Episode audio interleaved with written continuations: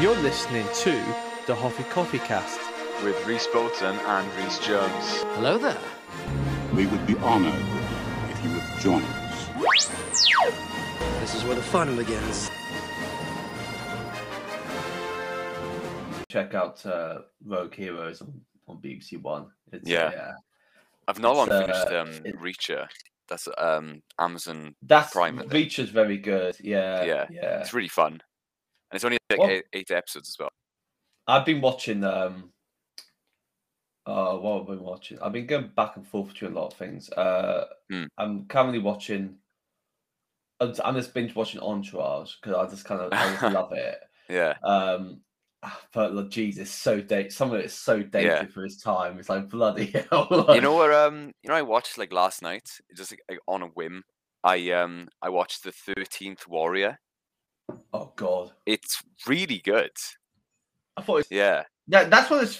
That's one of those films that's like not really people know about it, but it's actually like quite good. It's, it is like definitely sort of like a diamond in the rough. 1999, but it looks older. It definitely does look older, but it's 1999. Yeah. Antonio Banderas as like this like Arabic like scholar and warrior who he's like exiled, like he tries to escape like his homeland and ends up being part of like Viking war band. Yeah. As they sort of like try and deal with like trouble back home in Scandinavia. Yeah. It's very, very fun. Like stuff like Vikings and you're like, oh, these really like funny or like iconic scenes from Vikings. It's essentially lifted from The 13th Warrior. The storytelling is really good. And I was like, geez, like this is really, really good. And I looked it up like after, and it was directed by is it like John McTiernan? Yeah, I remember. Oh, yeah, so, you know, like he directed Predator. You know, it was written by is it Michael Crichton? And I'm not sure if is that the same Crichton who did. Oh God damn it, Michael Crichton. Michael Crichton. He did Jurassic Park. Yeah. So you know, he's very famous. Sort of like. I'm looking at him now, the Lost World as well. So you know, like the second Jurassic Park. It's a very fun movie, and it was a bomb, which I was really that's really disappointing. And I started watching Nobody with Bob Odenkirk. I didn't manage to finish it, unfortunately, but I watched about half of it. I was really, really like enjoying it, and like it only like halfway through did it sort of like it had that like you know in Drive when it's really quiet up until halfway. And then it just gets batshit crazy. Yeah. It's similar to that. Yeah. I think it's much better than Drive. I love like it's very, very fun. Very like the storytelling's very like frenetic. I love it. But we're not here to talk about 13th Warrior or Nobody. You find that Nobody's better than Drive. Yeah. At the moment, really, because anyway. you love Drive. But the thing is, like, Drive is so like memed at this point. You know, it's like the main character, like the nameless character. People are like, oh my god, he's literally me. You know the whole memes and stuff. It has got a very good soundtrack. Yeah, that's what happens when like meme culture memes something. It then becomes such a, like Narcos now. Like I think we were watching Narcos, but like Pablo Escobar is just memed now. Like and you know, like there's some really good tracking and long sort of like takes in Nobody, which are very impressive. There's a scene where like this like the mob boss sort of gets out of his car, walks across a road, and enters his club, and then proceeds to sing on stage in one take. It's very, very well made. Oh, wow. And the action scenes are like sort of like long takes as well, which are. It does, like, the way it's filmed, I wouldn't be surprised if they had the same sort of, like, camera crew and, like, stunt teams that did Daredevil. It reminded me a lot of Daredevil, how, like, throughout the fight, Bob Odenkirk's character gets, like, more and more, like, messed up and, like, injured. And you can see them, like, getting tireder and more, like, fatigued. It's really good. Yeah. The guy, David Leitch is one of the producers on it, and David Leitch is like huge with John Wick. The John Wick, the third John Wick film. That makes sense. So he's like an up-and-coming like action director, like huge. He's absolutely huge now. But Mr. definitely is, yeah. It's like, it's, I kind of prefer films like those, which like, that's what I like about Daredevil is like, it's kind of like you, like running joke in Daredevil, people say it's like Daredevil gets that one fight scene, then he gets injured for like 3 episodes. Yeah, and he has to recover. Yeah. And then he has to come up again. And also, like in Daredevil, like the henchmen or the thugs, they don't stay down; they keep getting up. Which yeah. I kind of like because it's kind of like it's kind of more realistic in terms of like you know superhero films or like you know shows with like you know or movies with like powerful people. They like just go through people and they're like yeah, you know, they have like you know a little cut on their cheek. Mm, yeah. But Nobody, it's like he just gets more injured over time. Because that's what you get. That's like realistically, if you go fight with like 10 people, you know, on a train, you are going to be absolutely injured, aren't you? Like it's so. Yeah, there's I saw this clip like just out of nowhere. It might have been on like a reel or something on Instagram of like the mob boss in Nobody. He's like in a hospital. He grabs a chair, and then in the next scene, the camera pans on like these like all of like the injured goons like in hospital, and then the mob boss proceeds to throw said chair at one of the goons. It's so hilarious, and that's what I like about like Nobody. It's like it gets like a bit like serious, but it doesn't take itself too serious. Like Bob Odenkirk, sort of like he does come across as very like able, like how like he fights. He's very sort of like.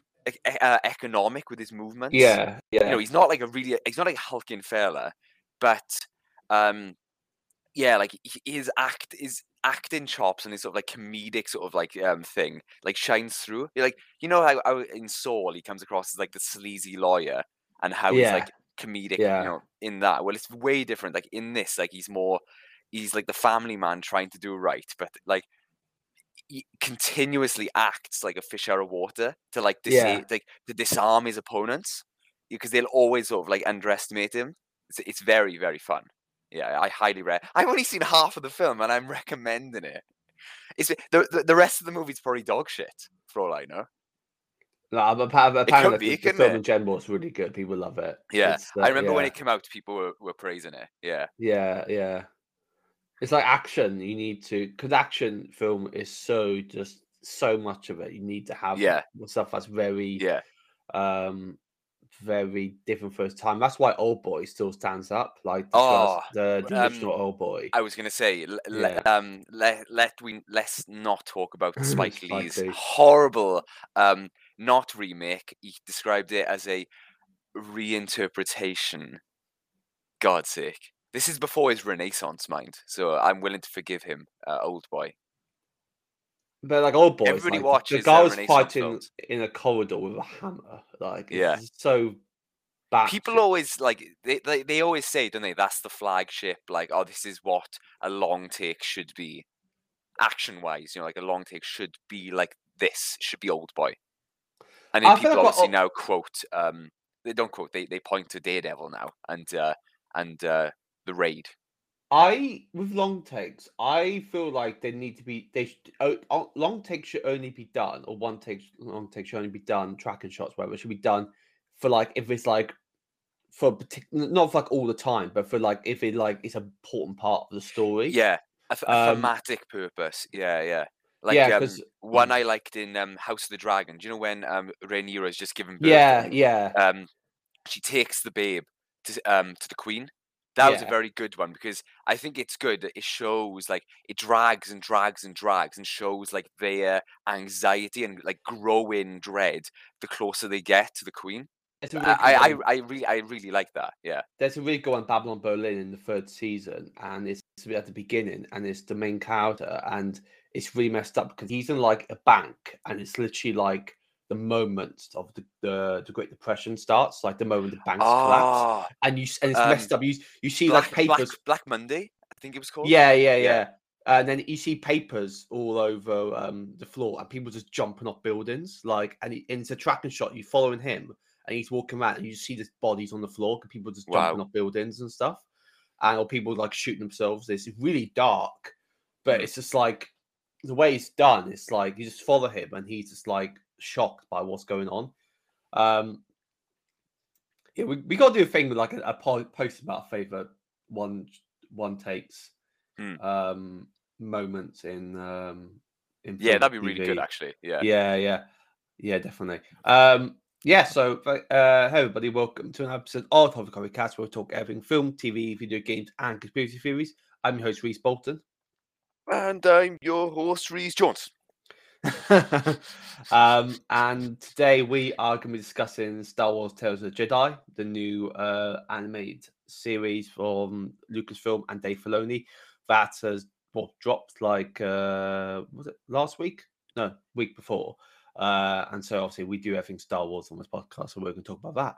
We're very excited to talk about that as well. And we got some news as well, which I've got some ideas for news as well we can talk about as well. So you can follow us on Instagram, instagram.com/HoffiCoffiCast, Facebook at HoffiCoffiCast, and Twitter at HoffiCoffiCast. You can please like, share, follow, and or review if you enjoyed the episode. So I'll go talk about some news today, and I realised before we start recording we haven't really discussed the news we were talking about today. But I've got a couple we could talk about. So the first one is, I feel like it's something big. So Sandman's been renewed for season 2. Yeah. They released like a little like mini trailer. Like it was like the helmet, wasn't it? The helm, like surrounded by sand and stuff. Yeah. Oh, good. Yeah, I mean, if it was as strong as the first season, yeah, sure. I thought they cancelled it. Didn't they cancel it at one point? No. And then no. I never heard anything like that. Oh, I swear, I thought Netflix cancelled it. So no, they were like really quiet, and then people were like apprehensive. Honestly, I'm actually glad they're keeping it on, because I mean that show was very good. There were some episodes where it was a bit kind of like not great, but again, also this was kind of like a based on the first volume, wasn't it? And that's kind of more of like a kind of prologue kind of thing. The first, I think it was the first 2. Yeah, season 1.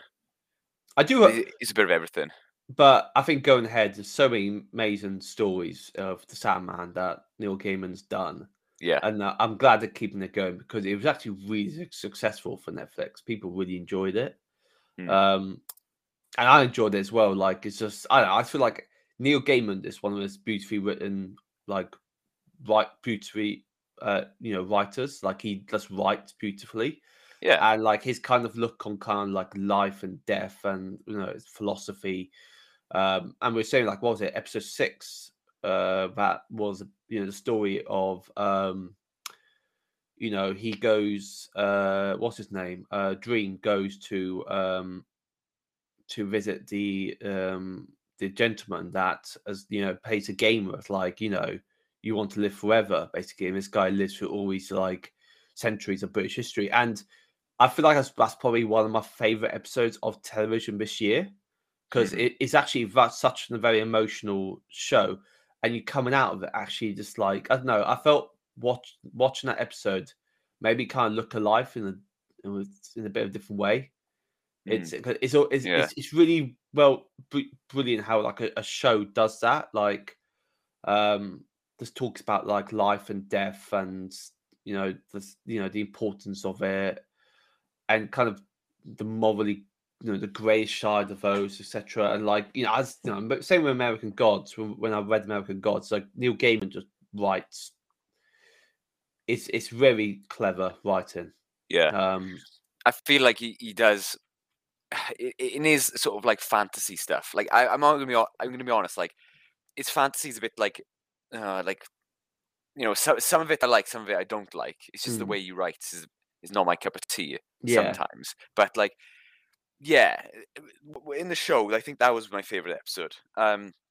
Just like how the sort of interactions change, and then they, you know, you want to see the next one. Then you want to see how their relationship evolves over time, each century, and then you see them sort of, you know, like in modern day as well. I mean, I gotta say, my favorite obviously was when I forget the character's name, but the man who he makes immortal, he turns up in like the 80s. Yeah. And then obviously Dream was like he's in his captivity, so yeah, he never meets him. But I did like the sort of like the aesthetic, and obviously they were playing like some stereotypically over the top 80s music as well to cement home that, you know, this is the 80s, guys. No, it was really fun. Yeah, that was a very good episode. But I love the development of Dream's character, how like he goes from like really despising humans because they imprisoned him to kind of him seeing like humans. There's like not all humans are like this way, like, you know, there's kind of the beauty and humanity, etc., which I really enjoy. But I'm glad they're making the second series. I'm hoping they can bring back some of the cast that they killed off in. But I mean, it's fantasy anyway. Like, you know, it's possible to bring them back. But also that episode as well. Another episode that's great was the one with David Ferrellis character. The diner, the diner episode. Doctor Fate. No, Doctor Fate's in Black Adam. Yeah. He has got a name. He's like, like Dr. Destiny or something like that. Yeah, and that's in the diner, and it's him basically. Yeah, because that was like a proper like bottle episode, wasn't it? Yeah, but it's very clever. It's very, very clever. Like the idea of like if people were just open about what they said and, you know, was truthful, and it created absolute carnage. You know. And it's some great lessons really about like how, you know, some things that are good can always not lead to good things. Yeah. Yeah, I know. I'm looking forward to it. Another piece of news to talk about is Westworld's been cancelled after 4 seasons. Oh, do you know about this? No. I shouldn't laugh. That's really bad. It's. To be fair, I looked at it. I'll compose myself. I looked at it and I was like, okay, that's fine. I feel like, okay, I mean, but to be honest, that's really bad. The viewership was low in season 4, and season 4 did start off really well, but I didn't watch the rest of it. I think it's one of the shows I just got bored of, which is, you know, I don't like being bored of shows. I like giving it a go because people, you know, put blood, sweat, and tears into making their shows come alive. But I feel like it should should have been stopped after one season. Would have been a fantastic mini series. Imagine sort of like, even if it was on like a cliffhanger, I think it would have been amazing. But I think it's because it's so popular, like the executives were like, we want another one. And then I feel like sometimes shows shouldn't be longer than one season. That's what Watchmen did really well. Yeah, that's what the showrunner basically said is, I'm not making another season of Watchmen, which is fair enough. Because you know that it's going to go downhill. Like, if they, like, prolong that series, there is no story, is there? And you can probably tell, like, I think it was HBO, wasn't it? Like, maybe the executives were like, oh, you know, come back or, like, do something, make a story. And, like, Damon Lindelof was like, fuck you, no. It was only meant for one season. That's the thing. I think it's perfect. It's probably one of the best miniseries I've ever seen. I think it's when a showrunner or a creator of a show thinks of his idea, they do want it to be kind of like, okay, I want this to be between 1 and 5 seasons, or 1 in like 3 seasons, or 1 season. Yeah. And then they got a battle with the executives who are like, oh, this has become the highest rated, highest watched premiere of the year. We want another series. And then that creative. It's very creative. It's a battle between creativity and, like, you know, and economy. You know, obviously the executives are like, we can make a lot of money from this. You know, people will watch. Yeah, well, they want to min max, don't they? They want to reduce the costs as much as possible, but still create the highest like yield in terms of ratings, viewership, critical acclaim. You know. It is all about min-maxing. Yeah. And I feel like with Westworld, the first season was incredible. And then the second season, I just didn't get. The third one was interesting about Mahobram, and maybe the third season was all right, a bit. Because it felt like a different show. I find it really interesting about Mahobram and just like the cyberpunk kind of, you know, The look of the future was very cool, I thought. Yeah, and then season 4, I didn't really get what it was about, and then they cancelled it, which I thought it'd be coming anyway, because I thought they would cancel it anyway, because viewership wasn't great, and I mean the reviews have been a bit low since season 1 because people were like, "Oh, yeah, it gets too convoluted and get too a bit." It's one of those shows that you really got to write cleverly about it. Otherwise, yeah. Well, you know, like, and you just see like Ed Harris like just whinge like throughout, just like, oh, you know, he has no idea what's going on, but he's just like continuing to do it. Yeah, definitely. He was really good in it though. I really like Ed Harris. No, he was good. Jeffrey Wright was in it. The cast were amazing, and apparently they're being paid for season 5 because apparently the contracts go up to 5 seasons, so they have to pay them for season 5, even though they're not going to be filming. Yeah, wow. Well, you cancel shows to save money, but then you still have to pay the actors because their contracts are like 5 seasons. And then what happens then is, like, you know, if their contracts, if you don't pay them for the other year of the contract, then they could take you to court and stuff, and then you're losing more money then. So, another piece of news is same again from HBO is we got a release date for The Last of Us. Yeah, series. Cool poster as well. January the 15th. Not too far away. No. And that's going to be HBO, right? That's HBO, yeah. So like a weekly, week-by-week release. Yeah, definitely, which works best for a show like this, isn't it? Yeah, like... Yeah, I think a lot of the sort of former fans of The Walking Dead would be very... They'll see the appeal of this show, where, you know, it's like, yeah, this is a zombie apocalypse, guys, but it's all about, you know, trying to remain a good person in a horrible world. I don't know how many episodes it is, but probably eight or something. No, it's 9 episodes. That's it. Yeah, it's because Walking Dead is finally finishing. I say finally because it has been gone for like a nice 10 little years. Slipper there. I don't watch it anymore. But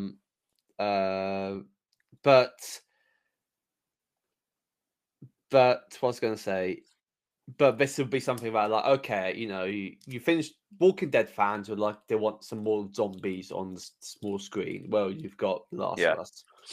I mean, The Last of Us is probably one of the highest rated video games of all time. Yeah. They are definitely trying to do what Netflix tried to do in terms of The Witcher. You know, like, you know, the games you love? Yeah, this is going to be the series that's like that. You know, it's got your favorite characters. But I actually think, like, you know, they're going to do a good job. I hope, like, they don't, like, follow, like, the game fucking level by level. I hope they do their own thing. I mean, they'll have to, right? I mean, do you reckon in the second season they're going to unceremoniously kill Joel? I don't know. That was very contentious. The thing is, Neil Druckmann's writing this, so I feel like he is going to. I don't know. It was a very controversial first time. That Plus, Pedro Pascal is like the major draw. I feel like they're gonna extend the first game maybe 2 seasons or something. Isn't that Liev Schreiber playing Joel's brother? Liev Schreiber. Is it Liev Schreiber or is it someone else? No, it's Gabriel Luna. That's it. Oh shit! No way. Yeah. Gabriel Luna. Wait, not Diego Luna. Gabriel. Who's Gabriel Luna? Do I know it? It rings a bell. You thought it was. Diego Luna. I thought it was Andor. Like, so Gabriel Luna, he was. He was the Terminator in Dark Fate. Yeah. And he played Ghost Rider in Marvel's Agents of S.H.I.E.L.D. Yep. And he's been in a bunch of stuff as well. But I know him from Terminator Dark Fate and Agents of S.H.I.E.L.D. Yeah, it's been like, you know, because I am. Oh no, maybe he was in Love, Death and Robots. He was one. He was in Kill Team Kill episode. So. Oh, but that's animation though. You didn't really get any face time, but no. Yeah, it should be good. Wait until it comes out, and I'll definitely give it a watch. Definitely. Talking about highly rated video games, God of War Ragnarok's first reviews have come in, and people saying it's the best, one of the best post. People saying it's probably one of the best PlayStation games ever made. Wow. They praised the additions to the combat, emotional depth, as well as longer running time compared to its predecessors. Let's have a look. So on Metacritic, it is 94 out of 100. So much 5 stars, 10 out of 10s, etc. Let's have a look. Some more. But I'm definitely picking this up. But I felt like after God of War, you're like, oh my God, like, okay, God of War Ragnarok needs to top this. Otherwise, God of War is the second highest scoring game of the generation so far. So, of the new generation. So that, that just basically tells you how great it is. And I'm looking forward to pick this up as well. Did you play the first one? Or did you? I played a bit. But I've watched the gameplay, so like I know like the story. But I've never sort of like actually, I think I played it a little bit, yeah. So I wouldn't really say I'm not a good sort of like player on that game, but no, I really love the story. Yeah, I can't wait for play this game. I can't wait to play this game. I love the first God of War, well, the remake God of War. I need to play the earlier ones, but like we were talking about tracking shots and one shots earlier, and how basically all that whole game was just one long shot, wasn't it? The way it was directed, so clever. Yeah, you didn't notice that it's all just one shot. No, man, it's. I really liked. I forget the actor's name, but he played. Well, he's called the Stranger in it. It's Baldur. Yeah, Baldur. Yeah. He's really good. Well, this one is going to. There's 4 in this one, so that's going to be really good. I can't wait for the fight scene between Kratos and Thor. That's going to be absolutely insane. I remember playing the Baldur and Kratos fight in the first one, in the 2018 one, and it felt like it was a scene from like. Man Steel. It was just the destruction they were causing, like throwing each other across the map and destroying everything. So clever. And I love that game, and I can't wait to play this one. That's all our news actually for this week. Now we'll talk about Tales of the Jedi. So, Tales of the Jedi is kind of this anthology series created by Dave Filoni. Apparently, he created this while. Because he's been on a lot, he was on flights a lot, back and forth, for a bit, for meetings, etc., and filming, etc., as well. Yeah. Like he was literally just like having thoughts on the plane journey there, like, okay, having this kind of short story ideas in his head, and he started writing them down, and that's when he pitched it to Lucasfilm. And Disney was like, oh, I kind of want to make these kind of anthology shorts following. Jedi across the prequel era, and obviously the greenlit era, and it came out. They're roughly around about 18 minutes each. So you can watch it all in one day. I did, and same. Yeah, I in my opinion, it's brilliant, absolutely brilliant. What do you think? No, I really liked it. There was some episodes I liked, more than others. Yeah. I really loved everything to do with Dooku. I thought like it was very fun in exploring his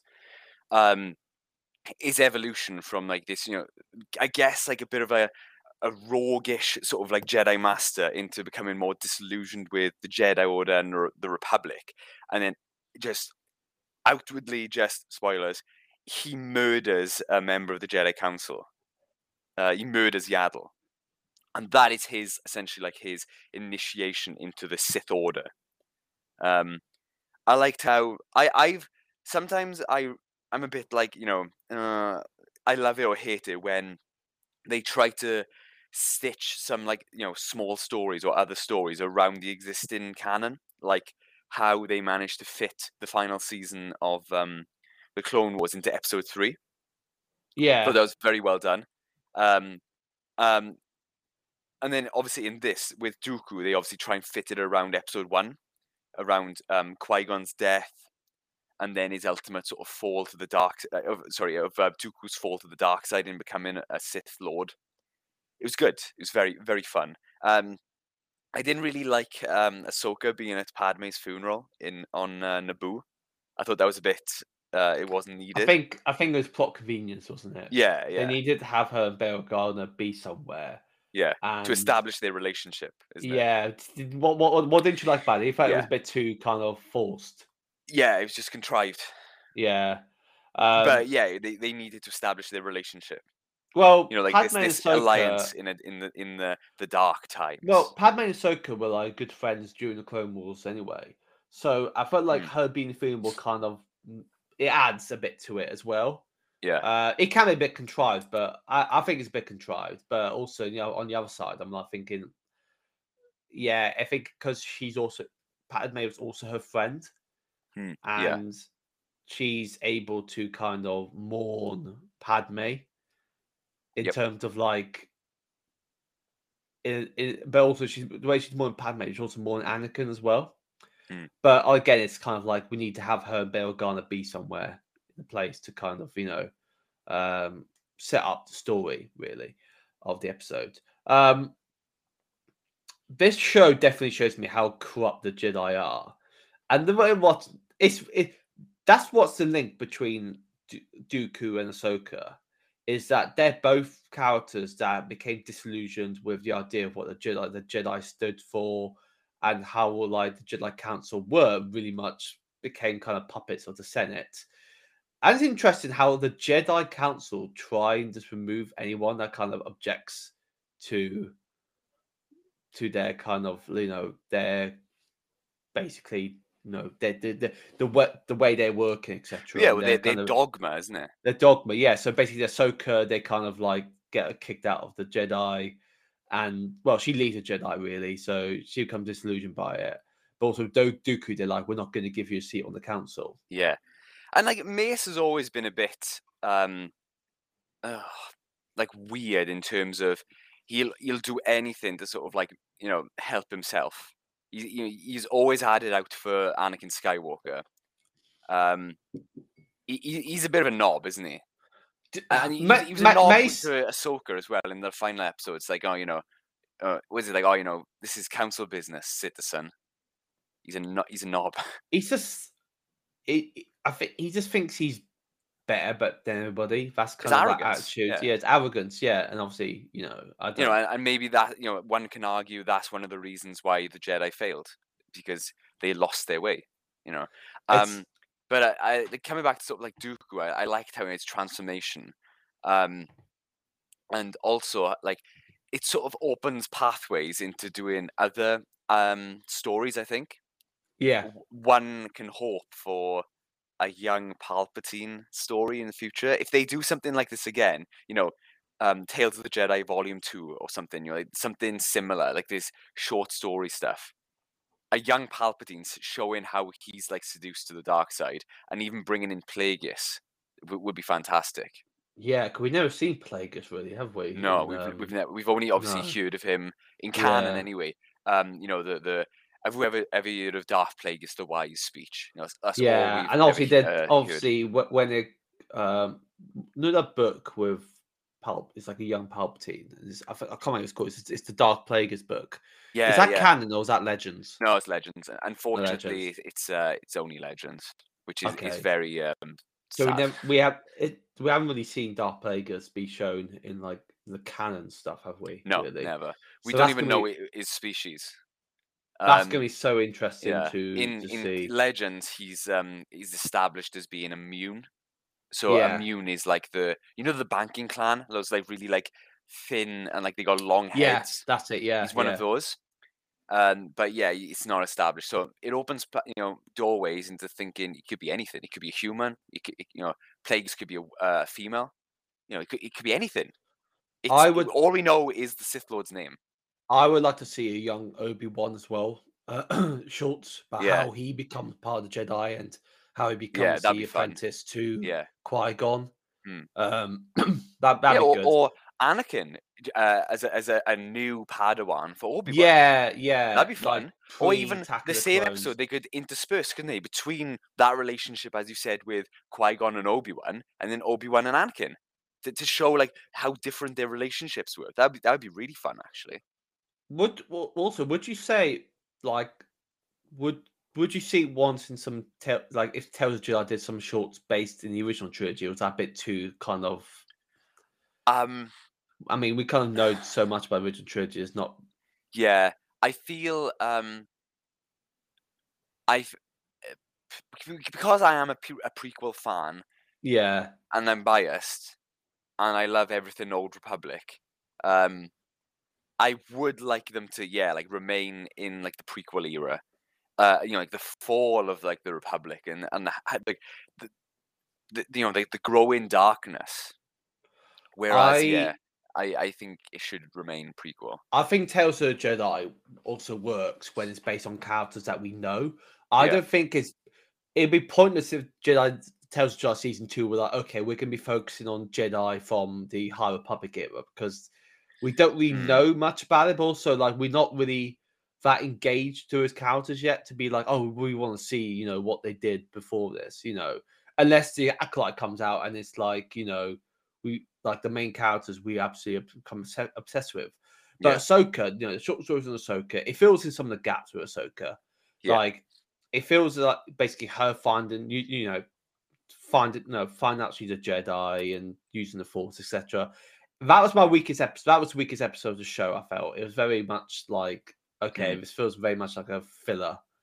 But also with Dooku, because we never really seen how Dooku has fallen to the dark side, have we? He's always just being kind of he's due to Dooku at certain points. But I liked Dooku sort of just this slow descent into the dark, and watching Qui-Gon just look on like helpless, he can't help his master. Yeah. I thought that because that's from I think it's from Legends actually, or no, I think it's canon. This new novel, it shows the early relationship between Qui-Gon and Dooku. You see Qui-Gon just sort of he's depressed at the fact that he can see his master fall. But obviously, no one would have thought that he would have become a Sith. No, I think it'd be good if they did do maybe a mini series, maybe animate me a series about. I mean, they could have done it. Well, I feel like they could have done it about the Tales of Jedi, but I mean, Count Dooku's one of those characters that fans love. He's a fan favorite character. Yeah. So I would like to see a bit more of his descent into the dark side. Yeah.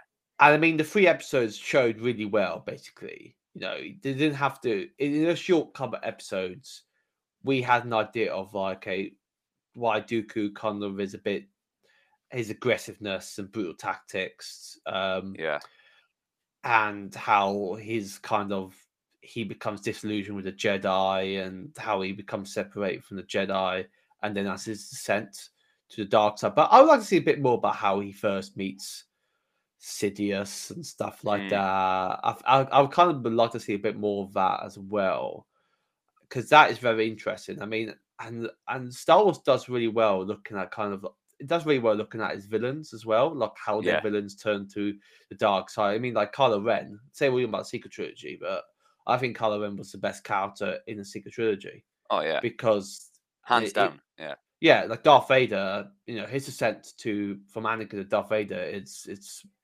so developed, and it's so just rich in terms of its its story.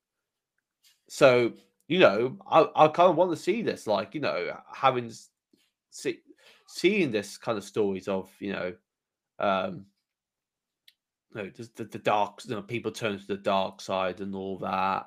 fill in some gaps of, like, you know, questions about, like, you know, how did Ahsoka able to train to fight the clones and stuff like that. And that was a good episode because that, and at the end of that episode, I think it was Practice Makes Perfect. Yeah. It's a different point of view because in that, the last episode of the Clone Wars, it's from Jesse's point of view.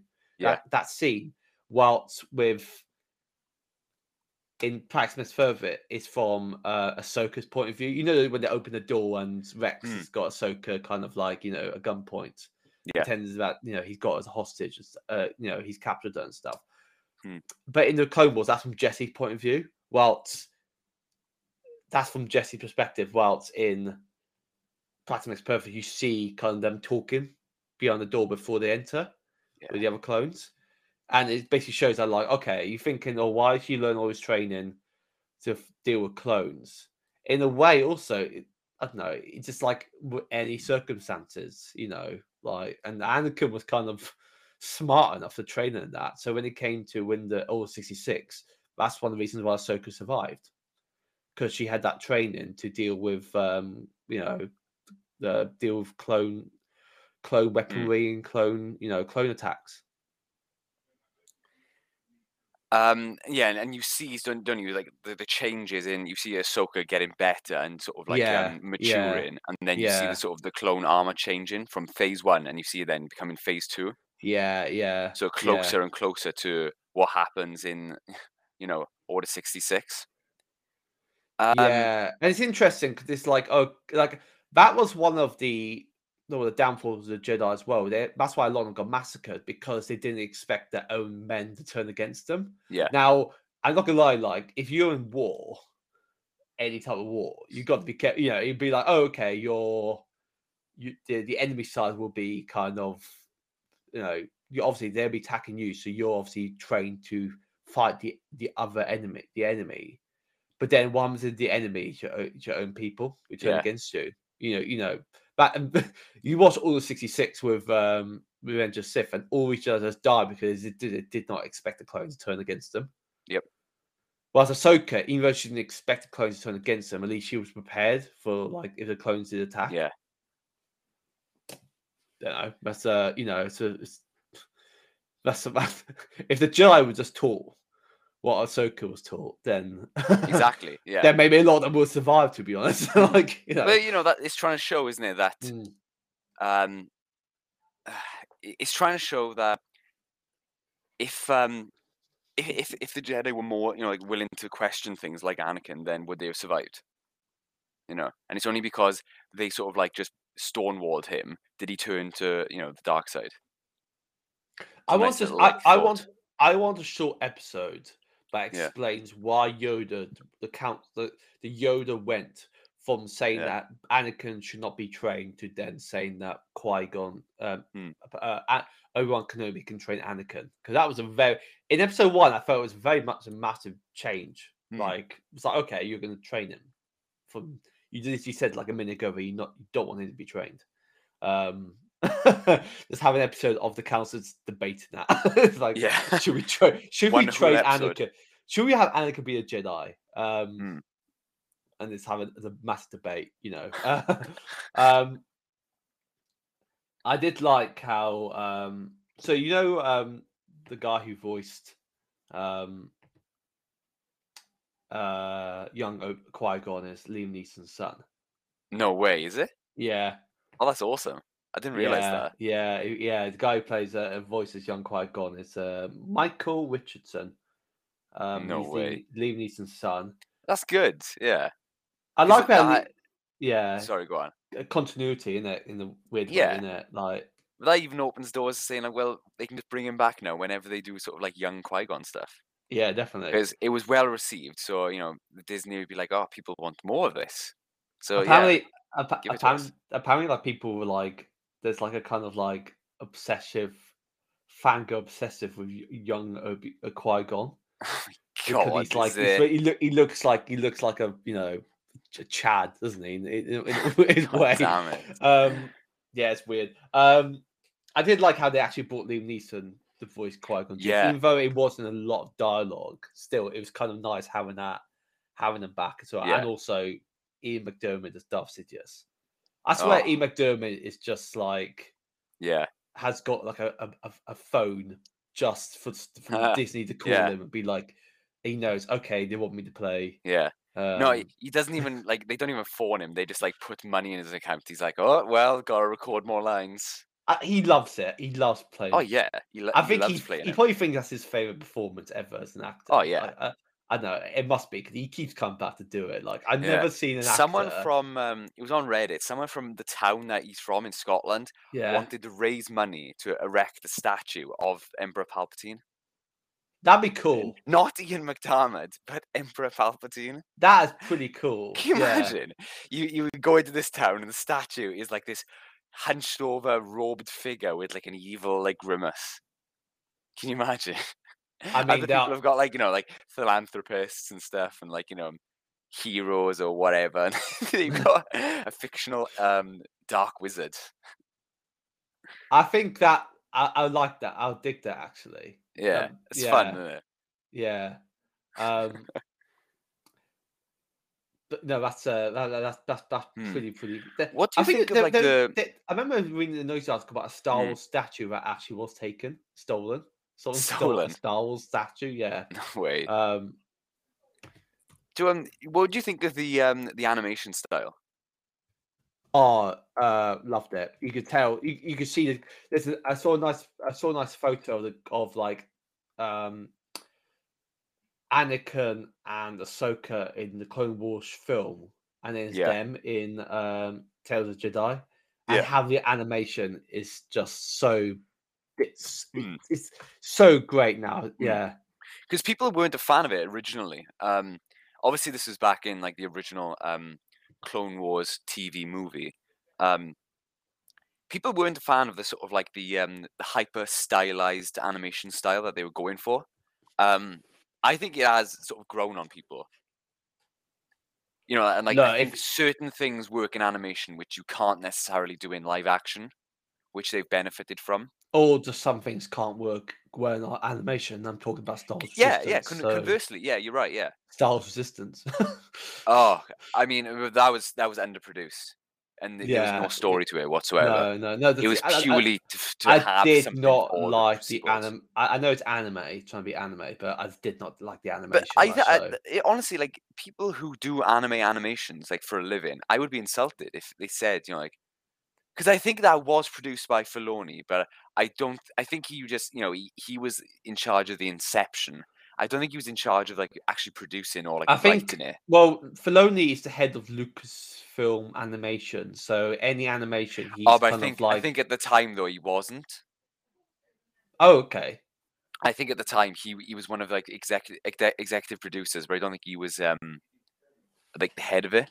Yeah, look, I'm not too sure. I'm just trying to be like an apologist for him, aren't I? So he's trying to excuse Star Wars Resistance. No, but that was wank. Honestly, I watched a few episodes. It was created by him. Yeah, but that's what I mean. Is like, you know, he had the inception for it, but did he actually work on it?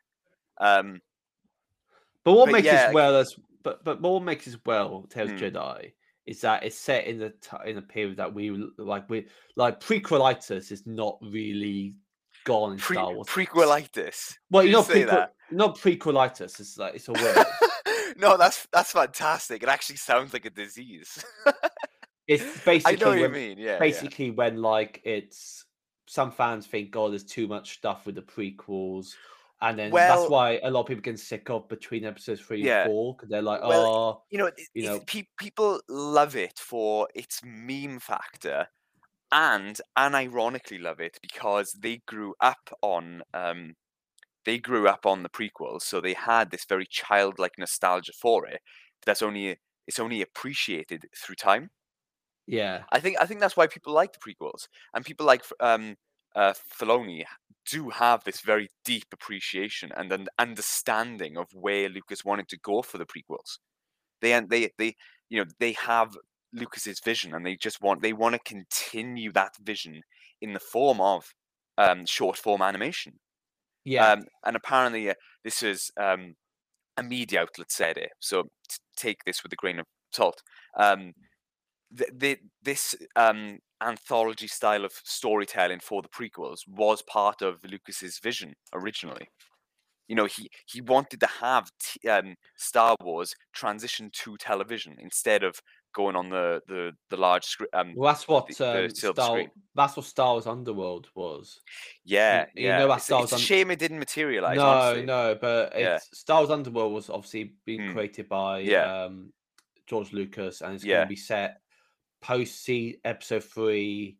In kind of the underworld of Coruscant, the seedy underworld, and a lot of the episodes and the storylines became films, obviously. So it was the Rogue One that originally the idea of Death Star plans was originally going to be an episode of Underworld, and then the Han Solo winning the Falcon from Lando was going to be an episode of an episode of the Underworld. So that would be really fun, right? It would. Like original characters for that, but then you get like guest appearances of, like, obviously I don't think they'd say if it was about Han Solo they wouldn't get Harrison Ford in, they get a young actor, and that would be the guest role, wouldn't it, for that episode or episode arc.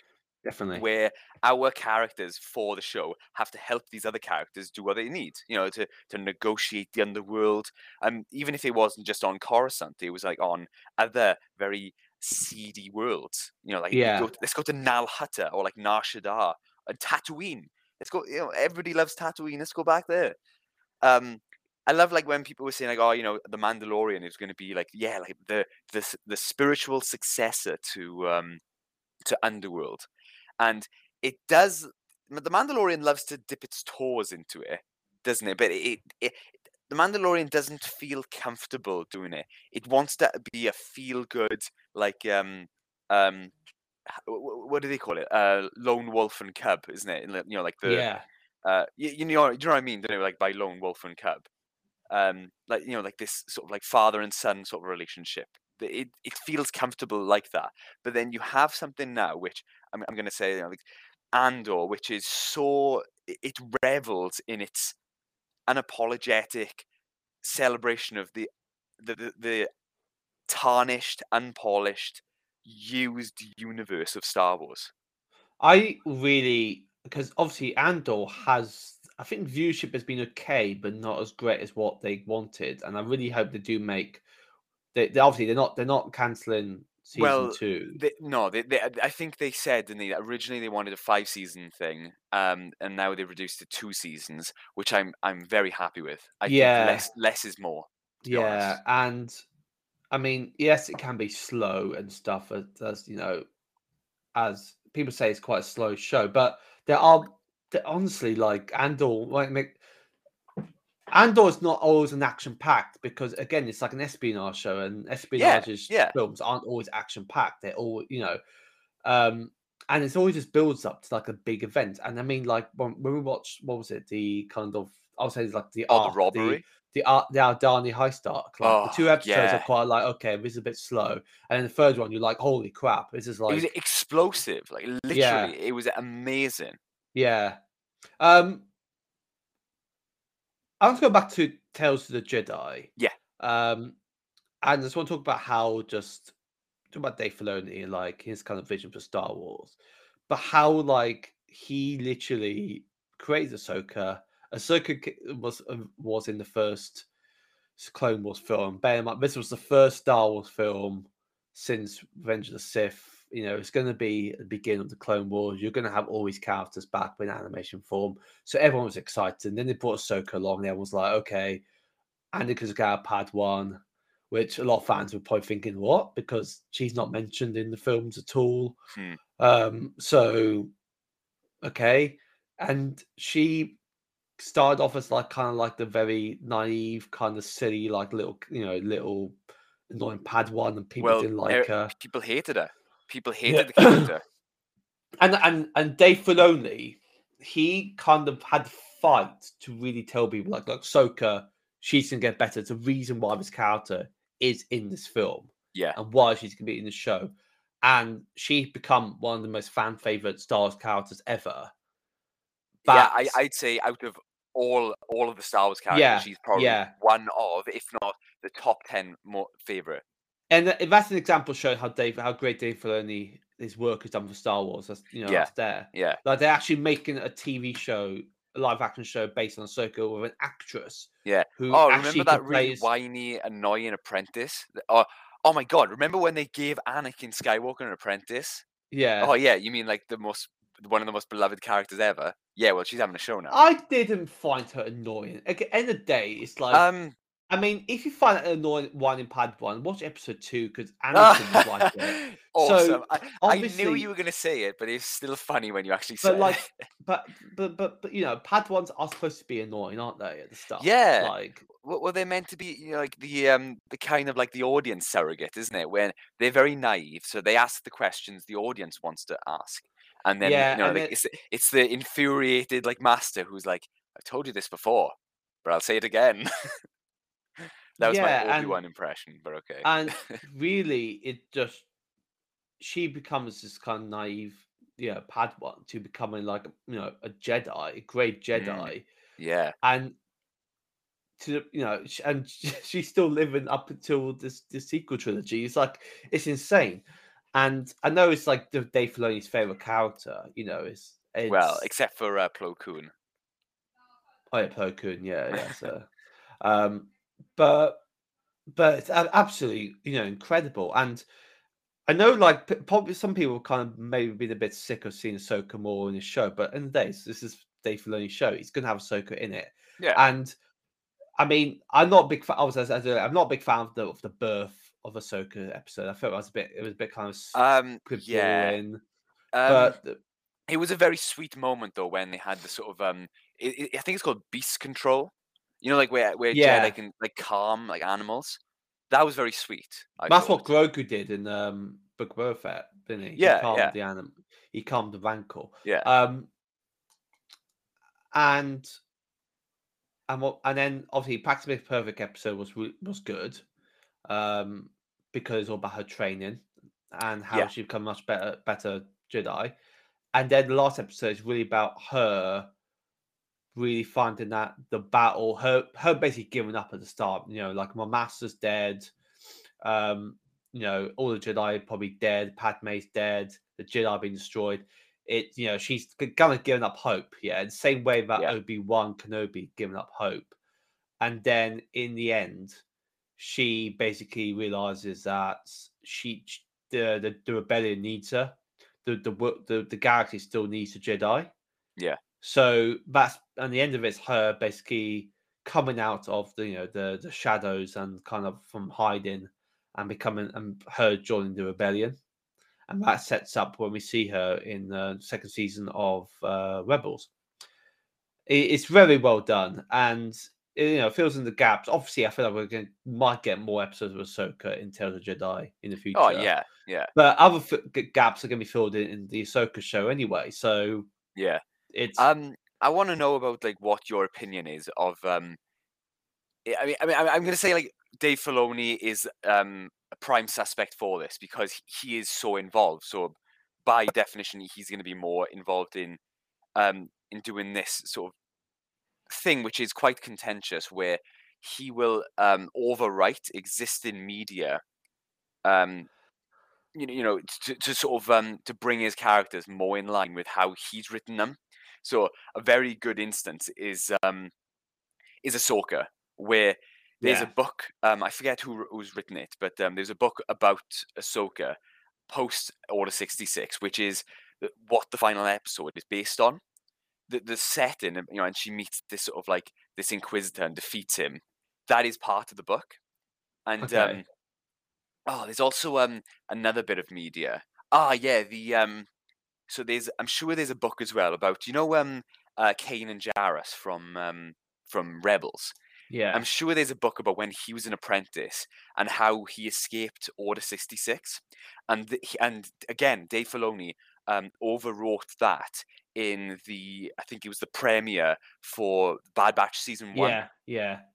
And these characters are very beloved. So seeing, you know, the sort of like existing story being overwritten, is a bit of a slap in the face, but then again, the story groupers I'm not here to defend the story group because they're very bad, I think, in my opinion, for Star Wars. But they did establish early on in Disney's tenure that live action Star Wars and the films will take precedence in terms of canon, like canonicity, and anything like books, like literature or like audiobooks will take a backseat. So it can and will, if necessary, be overwritten. I want to know what your opinion is on that. I know it's quite a loaded question. I got an answer, but so basically, I feel like if you have obviously Star Wars got so much like material, like from video games to TV shows to films to books, they are going to be like kind of, I think, and if they're all canon, there are going to be moments where you're going to be restrictive in what you can tell because, there's already been a book written about that. And I feel like if it's, you're not changing how Anakin becomes Darth Vader, are you, in the fight with, Episode 3? Yeah. And I think you're right that the kind of TV shows and the films, take a bit of precipice over the books. The books are great. I'm not saying the books are crap, but I feel like for something like that, Kanan Jarrus, how he survived all 66. Okay, it's a small thing. I don't think it needs to be criticized by the changes. Same thing with Ahsoka, and it's hard because I think anyways you're going to have to make canon changes anyway. There are going to be changes in the canon. Yeah, and some people are going to be quite a bit annoyed at. But then again, it's you're going to see this in Star Wars anyway. There's going to be characters that are going to appear, or there's going to be characters that going to die when, in a way, that's not how it is written in a book based on them. Yeah. So you're going to have some changes, but I think it's because Star Wars is there's so much material of Star Wars. It's really inevitable. Unless you really try and avoid that because a book's written about it. But sadly, we live in the world where more people watch TV shows than read the book. So, yeah. It's a bit I'm not being critical because, I think, people will watch a TV show about it than read the book. So it's easier to access, isn't it? Exactly. It's easier to access and I feel like it's that's going to be with Star Wars anyway. It's going to be kind of plot change, canon changes anyway. Mm. And it happens in Star Wars quite a lot anyway. So I don't really, I don't really kind of get the criticism, but I can kind of.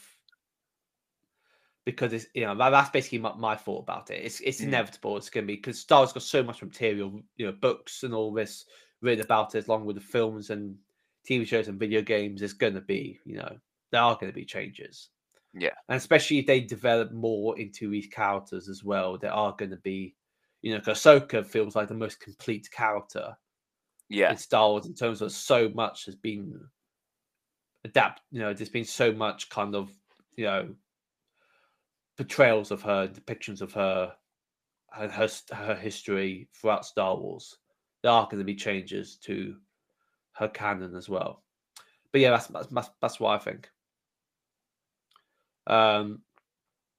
Same thing with they say with Yaddle as well, because there was a canon change with Yaddle's fate, wasn't there? I don't know. I think I think it was more sort of like in Legends where Yaddle was killed. I think she saved Anakin. There was, I don't know. It was weird. It was like a bomb or something. So Yaddle, took the bullet or took the bomb for Anakin, and it's essentially used the Force to restrict the explosion so that it only killed her. That's Legends, though, isn't it? That's not canon stuff. Yeah. I don't know what the to explain thing is. Why she's not on the council. That's the only reason why they needed to kill Yaddle off.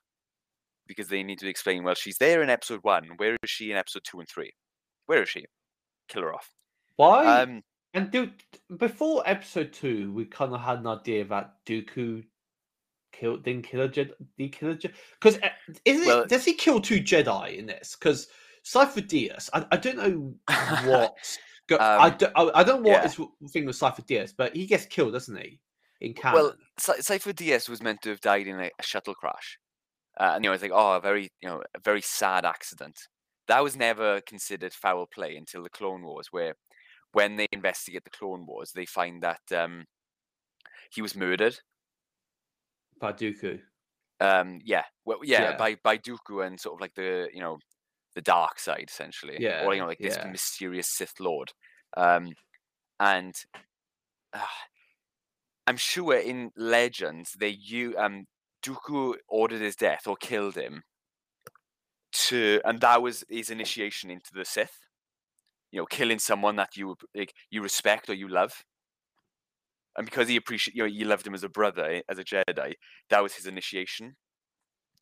But no, he was just I think Cypher Diaz's death was set after this, after Tales of the Jedi. Yeah, I think so. Yeah. Because I think his first initiations feels like canon wise. Yeah, after Jedi is him killing Yaddle. Yeah. But and you see it, he is full of regret for killing Yaddle, but anger leads to hate, hatred. No, it was fear leads to anger, anger leads to hate, hatred leads to suffering. Yeah, suffering. And through that, he gains power through the dark side. But you see, Sidious just enjoying it, he's just won another game of 4D chess. Yeah. He's gained an apprentice, through the dark side. And I like how different Dooku is, because he is a Sith. He is essentially like Maul. He's like Darth Vader. He is Darth Tyrannus, but he's more civil, isn't he? He's not savage, but he feels like he's doing good and he's accessing the dark side as a Sith. Because he feels like I think it's definitely like an identity sort of like crisis going on with him. He was in episode 2. He was considering telling Obi-Wan who the Sith Lord was. He in episode 2, he basically wants to kill Sidious. That's basically what. Yeah. And is it because of the idea that he wants to kill Sidious because he's? Because Sidious basically forced him to turn to the dark side, or is it kind of like I don't get? It's in the Clone Wars as well. He has Ventress as the Padawan, then Sidious orders Dooku to kill Ventress, so the Ring of Two thing doesn't like. Well, the Rule of Two is weird because there needs to be officially one master and one apprentice, but. To further your aims, you can take on an acolyte, a dark side user as an assassin. So that's that in the Plagueis novel. Sidious took on Maul as a dark side apprentice, whilst he was still the apprentice to Plagueis. But even Plagueis knew this, and he approved of it because. Sidious was saying that, we're just going to use him as an apprentice, like a pawn in our game, and Plagueis was like, yeah, this is good. We should do this. But it's the same with Ventress. But Ventress is more like a canon example where she was purely used as a pawn by both Sith Lords. But then because she became unruly, and she kept on failing, Sidious was like, Dooku, get rid of her, mate. Yeah, and he was like, you are, kill her. Yeah. Do it. It's it really shows how Dooku's really. It's still it's very a tragic turn to the dark side, isn't it? Yeah, it's beautiful. It's very operatic. Darth Vader, and I mean, it's the turn to the dark side. It seemed like a tragedy, turning becoming full. It's like the devil really. The devil, it's really not a tragic story because the devil is an embodiment of evil. The devil tempts those to basically turn their back on God and come to to do wicked, evil, sinful deeds. And you know, look at the Garden of Eden. Yeah. Garden of Eden is such a great example story about how the devil tempted, you know, Adam and Eve to break the code, break the rules. Yeah. Kind of way of kind of like, you know, not possessing, but kind of manipulating humanity. Yeah, it's seduction, isn't it? And that's what Sidious, because Sidious, there's no like, you know, there's no sympathy for Sidious. He's just pure evil. Well, that's Ian McDiarmid joked about that. He said, yeah, I tried to find a redeeming quality for the Emperor, for Sidious. And he said, all I can think of is that year 10's operas. So he's a patron of the arts. But it's the only thing you can think of as positive. That's like every villain, like, it's like goes to the opera. They're always making schemes whilst watching Swan Lake. It reminds me of Sherlock Holmes' Game of Shadows, where Holmes has been tortured by Moriarty, and Moriarty's like singing to opera music, and you're like, this is the most villainous scene ever. Jared Harris is brilliant in that. Yeah. People forget Jared Harris is an amazing actor, and he expertly portrayed Moriarty. He fucking loved playing that character, didn't he? Oh god, yeah. He's so overlooked as well. But you know, with really a Palpatine, and if you look back at like his origins, really, he's just thirsty for power. That's basically it. Yeah. That's why he gets tempted to the dark side. Dooku gets fallen to the dark side because he becomes disillusioned by the Jedi, and he feels like he is basically being kind of kicked, you know, removed. I think for him being a Jedi on the Council, he would be somebody that would be able to speak up against maybe the corruption of the Jedi, or the corrupt, you know, being kind of like, you know, puppets for the Senate. Yes, but because the Jedi knew that he would be very vocal against their principles, that's why they banished him. So he becomes very more disillusioned. He feels like, so in a way, that's why he gets forced to do the dark side. And the idea that Qui-Gon, his apprentice, dies, and the Jedi still don't really believe that he was killed by a Sith Lord, which, you know, it's a bit like, it's, you know, it's like if, I don't know, someone I know got, I don't know, this is maybe really bad comparison, but someone got killed, you know, maybe got hit by a car, died, but then, you know, you're arguing that the driver was intoxicated, but he wasn't, you know.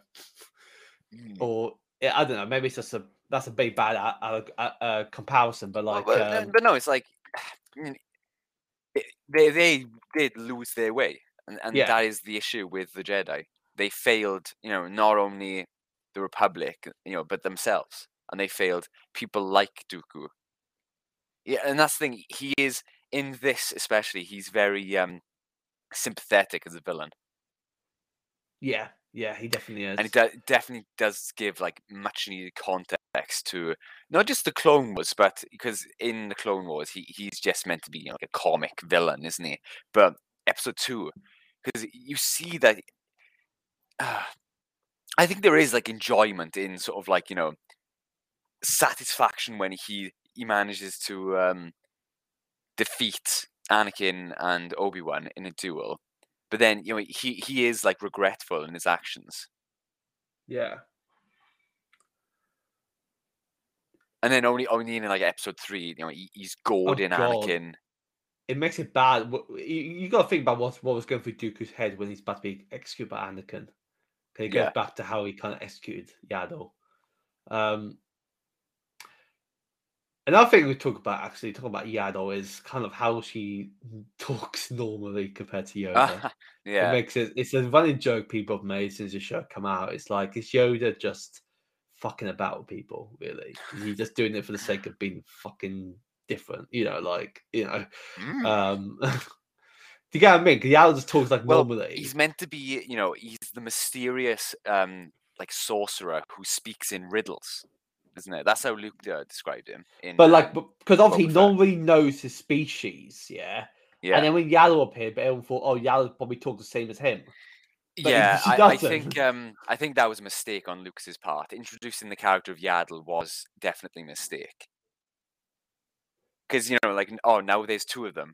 It isn't that mysterious. The fact that there's more than one makes Yoda seem less unique. Yeah. Right? People like to forget about Yaddle. But this does open, maybe it opens the doorways to theories about how Grogu was created. Oh, no, he wasn't, was he? He was already at the Jedi Temple. Oh. Yeah, I don't Yoda and Yaddle to hook up and just... Oh. God damn it. Also, if the name's called Yoda and Yaddle, I wasn't surprised why it's called Grogu, because I thought, all the species names start with Y. Yoda, Yaddle, Yogurt, and Grogu. I love this. There's a funny... So, when Skywalker Saga Lego came out, everyone's making memes of, like... Because you're able to turn to any character, really, on free roam. And one of them is, like... sort of done it with, so it's like baby Yoda, Grogu, and it's like Yoda and Yaddle, because you can like the character, you can place like Yaddle and Yoda, and it's like and it's Yoda's like, but my child, this is not mine. Childcare, I pay. Childcare, I will not pay. You know, like God damn it. So, and it's like Grogu's like head goes down. He's like, oh, you know, that's quite a funny one. I see I can find them. That's quite funny. I laugh so much finding that. What do you think of the duel with Inquisitor? It was very short. Yeah, and it really reminded me of the duel between Maul and Obi-Wan in Tatooine. The idea that Ahsoka has become so powerful as a Jedi. She knows where to strike, and The thing is, the whole reason why obviously in the duel of the fates. So with Obi-Wan, Qui-Gon, and Darth Maul, the whole reason why that goes on, one, because it's meant to be the big dramatic battle at the end of the film. The duel for Anakin's soul, yeah. But like the thematic thing in the story is that it's going on and on because one, Maul is such a powerful dark side user. Two, because Qui-Gon is unsure, he's trying to test the dark side user for his weaknesses. And three, because Obi-Wan's unbalanced. Yeah, that's the reasons why it's going on and on. Whereas, I think that the Inquisitor and Ahsoka, it's really brief because same reasons why, as you said, why it's so similar to Obi-Wan and Maul on Tatooine, because Ahsoka is balanced and the Inquisitor is unbalanced, and he's power hungry, so he's distracted. He's there. He's essentially he's biting at the bit. He can't wait to fight. Whereas Ahsoka is doing it purely because she's calm. She's doing it to defend herself, and she's highly skilled, and she has confidence in her own ability, which is very good. But I think it's... for like monetary reasons they couldn't have something that went on for like 10 minutes. I preferred the short, that's something like short as that really, than going for like 10 minutes. And it's actually interesting how she literally just needs to use lightsaber. Well, she just needs to use her own lightsaber. She can just use the force to kind of take his lightsaber. Yeah, which I think that shows how unfocused the Inquisitor is as well. The Inquisitors in Star Wars are always unfocused, aren't they? Because they are basically a bunch of apprentices who are fighting for being the top dog, really. Yeah, aren't they? Exactly. Yeah. And they're so driven by the need of competitiveness that they are so... That is their weakness, really, isn't it? Well, that is meant to be... That's George Lucas, he wrote that into the story. That's why the dark side users are that's why they always fail in Star Wars, because, as you said, they're always backbiting. They're always out for their own... bettering themselves instead of being selfless like the Jedi and bettering others. Yeah, that's the reason why they're meant to fail always. But talking about the other sort of major duel, Dooku and Yaddle was very fun. It was meant to evoke Episode 2 with Dooku and Yoda. It is meant to evoke it, and it's meant to draw parallels. Even the sort of they were both fighting hangars. But I thought it was very visceral how, you know, like the sort of hangar bay with like the jagged sort of edges, it was used very well. How like it's meant to like, it was a fake out, wasn't it? It got dropped on Yaddle and you think, oh, you know, she's dead. But then she uses the Force, you know, this show of her power within the Force. She raises it and then, you know, starts to fight with Dooku and then he cuts her down. It's a big what if of Yaddle just if he escaped and went back to the Jedi. Yeah. Would they believe her if she said there was a Sith Lord? Because she's a member of the Jedi Council, you know. Yeah. Would they believe that is either she tracked Dooku and he's with a Sith Lord? Yeah. I'd like to think though that like she didn't, because you know she still had hope that Dooku could be redeemed. Yeah, you know, probably, you know, she tries to plead to him, doesn't she? Yeah. But, I still think that like she thought that if she could like like disarm him or even just like wound him, you know, like not mortally but wound him a bit, it would sort of like snap him out of this sort of like the hold darkness has over him. Obviously, she couldn't accomplish that. Dooku was a much better swordsman. Yeah. And it is really weird to see this young Dooku with a blue lightsaber, but with the same very cool curved hilt lightsaber. It's so cool. He just loves curves, doesn't he? Like him. So I swear, like in the Jedi, there's literally a custom guide that basically goes on. And you pay a little bit extra for like your lightsaber. Yeah. So basically, when it goes there, and he says, "Oh, you know, what do you want? Oh, I want the purple." And you're like, "Okay, that's going to be like 5 million Republican credits." And you're like, "Okay, I'm going to go and farm and do some side missions. I'm going to come back and then I'm going to have a purple lightsaber." And then Dooku's like, "I want the curved hilt," and you're like, "Okay, yeah, well, that'll be too." Or what if like Dooku just like he sat on his lightsaber and it bent? And then he's like, "Oh shit!" He did it again with the second one, with the red one. You know, yeah, but you know, it's like he just bent it, and he's like, "Oh shit!" So it's like people are like, "Ooh, that's weird." You know, is your lightsaber bent? Oh no, this is a custom job. it's because I like fencing, you see.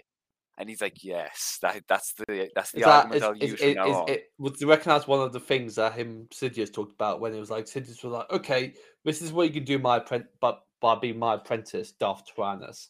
And then it's Dooku's like, "Hold on, look, before we start, can I just get my blade, my hilted, bent? That's all I want." And Sidious is like, "Okay." He's like, "Oh, okay. I don't really like it, but like, yeah, go ahead. You can have it if you want." You know, like, yeah. Sidious is like, "I can't wait until that kid from Tatooine grows up, so I can replace him." Oh my god. I did love the score. Kevin Kline's score is brilliant in this. He's really coming to his own. Fair play to him. Fair play to him. The music in that episode, The Sith Lord, it's so. It's like it reminds me very much of there's moments of episode 2 in it, and and it's like the darkness, like it's really just haunting, and as well as the shots as well, like when Yaddle goes to follows Dooku to you know where he meets Sidious, you just see the lights, the kind of the sun's going down, like it's all been covered by clouds, like the darkness is you go away from the brightness and it comes to the darkness. Well, even you know when Dooku arrives in his starship to the works and he enters that hangar, that was almost like a one-to-one remake of the end of episode 2, isn't it, when he arrives in his solar sailor at the hangar and he meets with Sidious and they talk. It's like, you know, "You've done well, my young apprentice." It's like, "Yes, the war is beginning. Yes. It's awesome. I love it. that was not a very good Christopher Lee impression, was it? I've been looking forward to this. I'm not going to lie. Corey Burton does do a good Count Dooku. He tried. I'd like it either way. He is trying to mimic Christopher Lee. I like how. I think it's a bit too nasally for me, but I like how he's not trying to be too accurate with, like, Christopher Lee. Yeah. How the guy who does Obi-Wan in the Clone Wars, I forget his name, but... James Arnold Taylor. Yeah. He doesn't... He got told, didn't it? Like, you haven't got to mimic Ewan McGregor. Literally, put your own spin on it. And I appreciate that. I like the differentiation. Yeah. And by Stas Howard, that was good. I didn't realize that. I was looking at articles. I was like, Jesus, that's...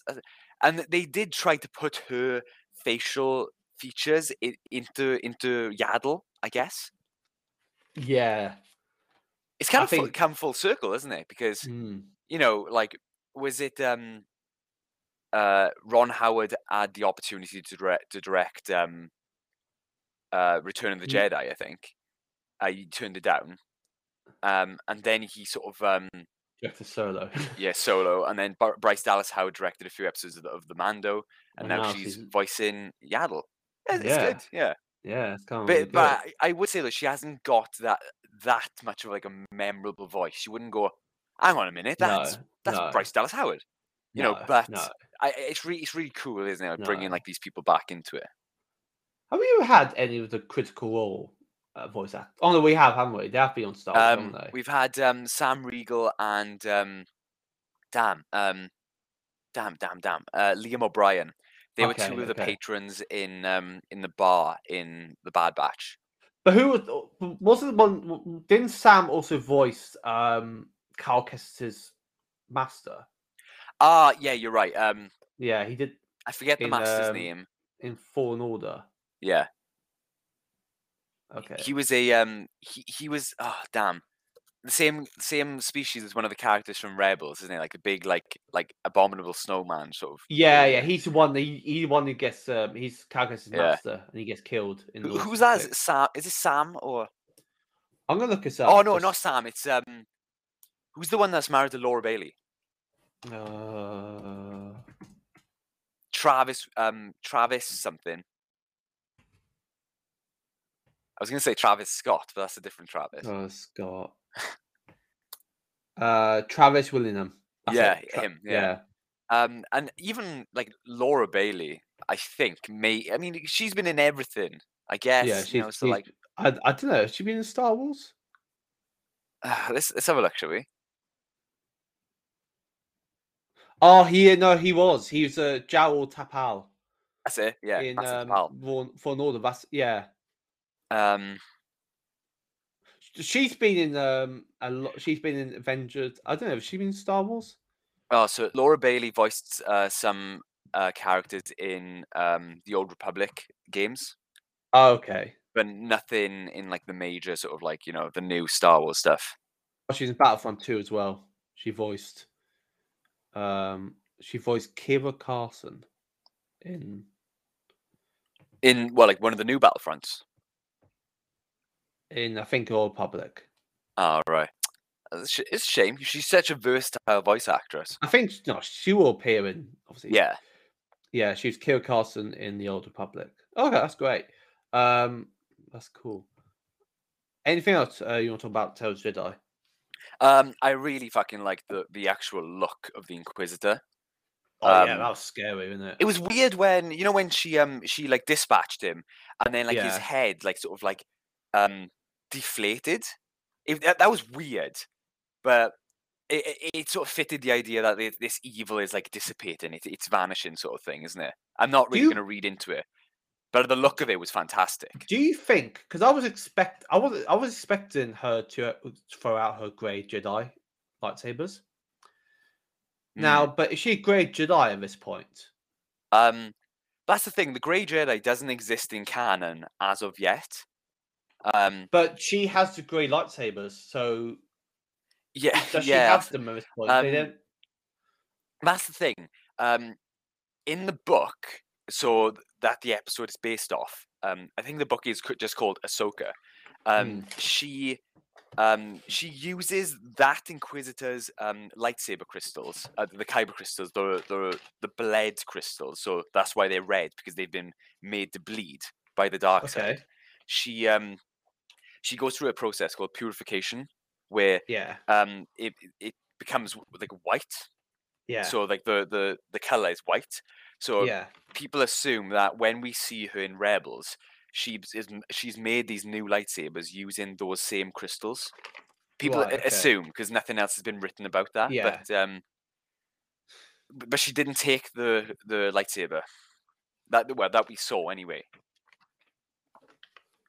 Because I think it would have been a bit more of like, she couldn't just take them without having to include a scene then with her purifying the crystal, which would have taken up more time, I guess. That's for the second volume. I guess. That's another short story for Dave Filoni about. Yeah, they were. Yeah, you can just do that, can't you? But we can have an episode of Ahsoka's first shit or something. I don't know. It's first, so funny. Shit in it. Shitting is canon in Star Wars now. It's canon. I didn't know watching Andor at a stroke is canon in Star Wars. Yeah. Oh my god. I was like, oh god, like. I don't think the guy who has the stroke. I really like him acting. I was hoping he'd have a. One second. So his name was Olaf in this. And he's been in loads of stuff. Yeah. Oh, Christopher Fairbank. He's been in loads of stuff, honestly. He has a very idiosyncratic looking face. That's a very civil way of saying that he looks very ugly. But it's a shame really we didn't get more of him. But yeah, Andor is continuing to reinvent Star Wars, which is fantastic. Mm. But people are saying, that we got Andor, we have Tales of the Jedi. This is like the epitome of how good Star Wars can be. Yeah. And people are comparing them, and I'm like that. I really don't think you should compare the two. No, you shouldn't. No. They stand on their own 2 feet. Exactly. Their merits are their own. Exactly. And they're good for completely different reasons. Yeah. They both. One of them's short-form anthology. One of them's serialized spy drama. Yeah. Right? They're two different totally things. Totally different bits of media, but they exist within the same universe, which is fantastic. Yeah. More of it, please, Disney. More, please. We'll be reviewing Andor, actually, later on anyway. So, So I think that wraps up our Tales of Jedi. What would you rate Tales of Jedi? I think the first episode really brought it down a little bit. Yeah. In terms of storytelling, the quality was up there, but storytelling was not the best. And because of that, because it didn't have that many episodes, and because it was quite short, it has to factor into it. So, an 8 out of 10. Otherwise, it would be higher. I would give it a 9 out of 10 in terms of it's the first episode.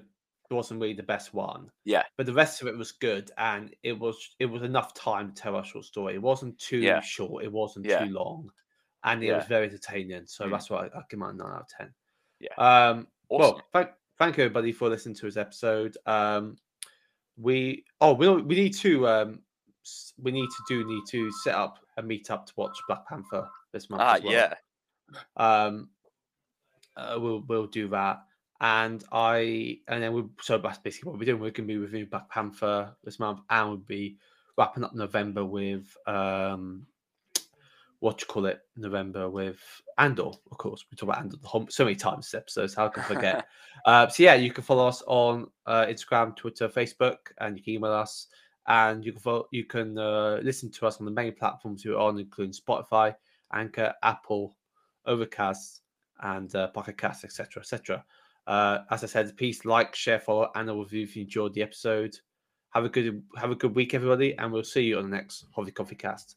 Bye. May the force be with you. May the force be with you. Well, that wraps up another episode of the Hoffi Coffi Cast. But before we end, me and Reese want to thank everyone for listening. And if you enjoyed today's episode, please be sure to like, follow, share, and review.